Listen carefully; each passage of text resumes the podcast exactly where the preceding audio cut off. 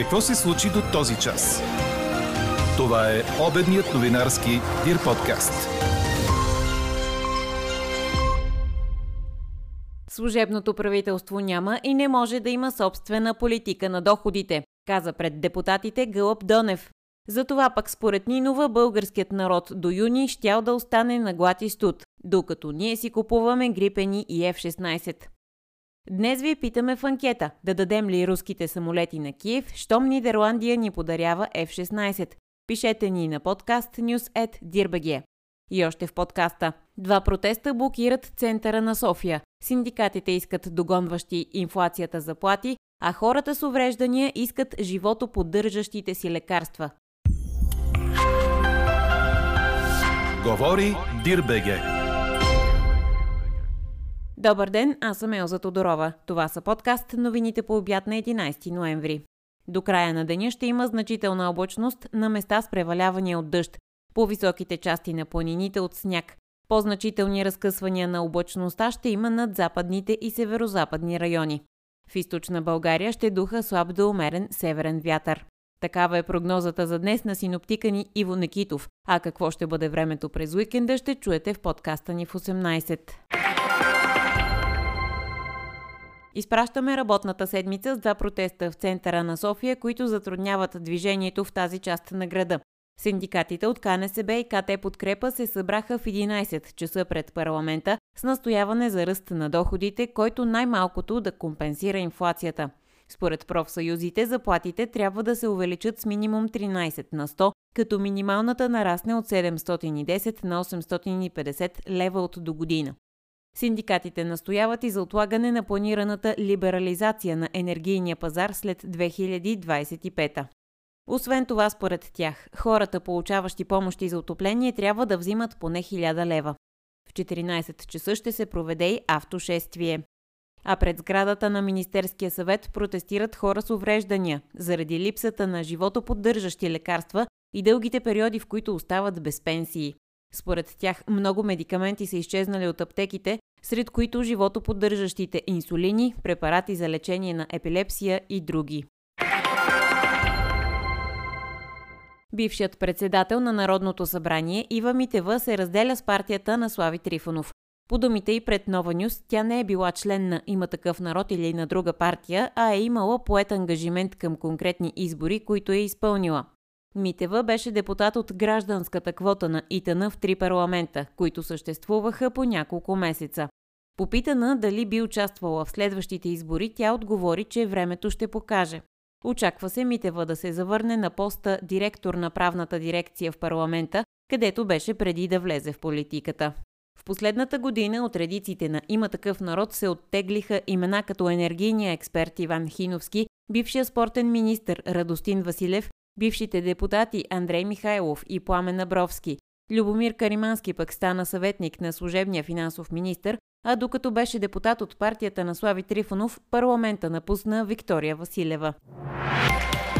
Какво още очакваме да се случи днес? Служебният премьер Гълъб Донев и заместниците му Атанас Пеканов, Христо Алексиев и Иван Демерджиев отговарят на депутатски въпроси. Народните избраници удължиха работното си време до 15 часа след началото на парламентарния контрол, в който се очаква да участват почти всички членове на Министерския съвет. Пръв пред депутатите застана премиерът Гълъб Донев. Той влезе в спор с лидера на БСП Корнелия Нинова за политиката по доходите, провеждана от служебния кабинет. Донев е категоричен, че служебното правителство няма и не може да има собствена политика по доходите. Нинова обаче изтъкна, че може да се прави дългосрочна политика до 2300 за купуване на още нови F-16 и грипени, а за увеличаване на доходите до година не можело. Според нея, българския народ така ще остане, цитирам, на студ и глад до юни. Тялото на 31 годишна българка е било открито в хотел в германския град Лайпциг, съобщиха германски медии. Сигналът е подаден във вторник вечерта, като ден по-късно е задържан 42 годишен германец по подозрение в непредомишлено убийство. Тялото на сънародничката ни е откарано за аутопсия в съдебна медицина. Не е ясно каква е връзката между извършителя и жертвата. Полицията за сега не съобщава повече подробности, тъй като тече разследване. Четете още в Дирбеге. Мъжкият национален отбор на България по баскетбол сериозно разочарова в първия си матч след Евробаскет 2022, предаде Корнер. Възпитаниците на Росен Барчовски се представиха под възможностите си в Коимбра и загубиха гостуването си на Португалия с крайното 78 на 88 в директната битка на върха в група F на предварителните квалификации за Европейското през 2025. Българският тим беше равностоен през първата четвърт, а през втората се представи изключително силно. След това обаче лововете заредиха глупави грешки и позволиха на съперника да спечели двубоя. Така националите изпуснаха златна възможност да окупират върха в групата и да се доближат до втората фаза на пресявките. Вместо това Португалия превзема първата позиция с перфектен баланс от 3 на 0, докато лъвовете остават на второ място с 2 на 1. Третия е Румъния с 1 на 2, а Кипър е последен с 0 на 3.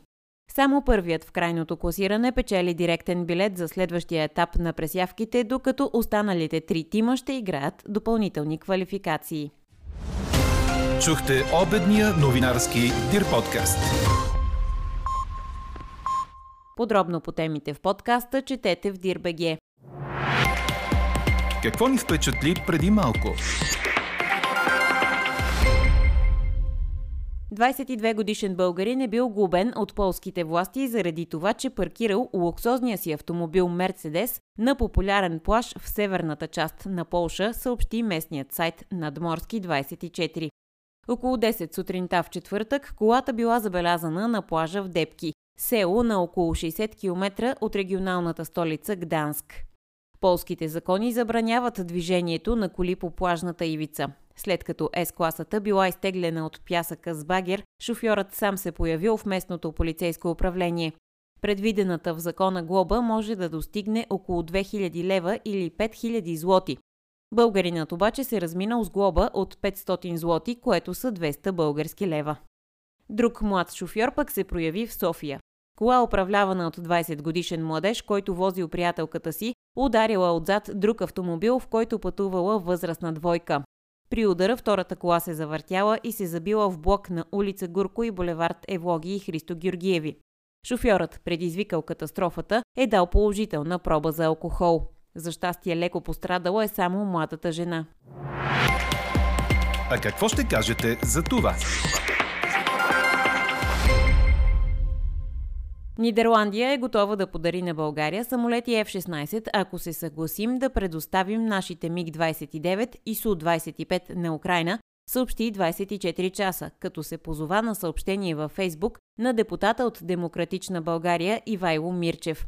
Подобна схема за замяна на самолетите си руско производство обяви и Полша. България разполага с 15 изтребителя МиГ-29 и 12 бомбардировача Су-25. Ето защо ви питаме, да дадем ли руските самолети на Киев, щом Нидерландия ни подарява F-16. Гласувайте и коментирайте по темата в страницата на подкаста. Експертен коментар ще чуете във вечерния ни подкаст в 18. Слушайте още, гледайте повече и четете всичко в Дирбеге.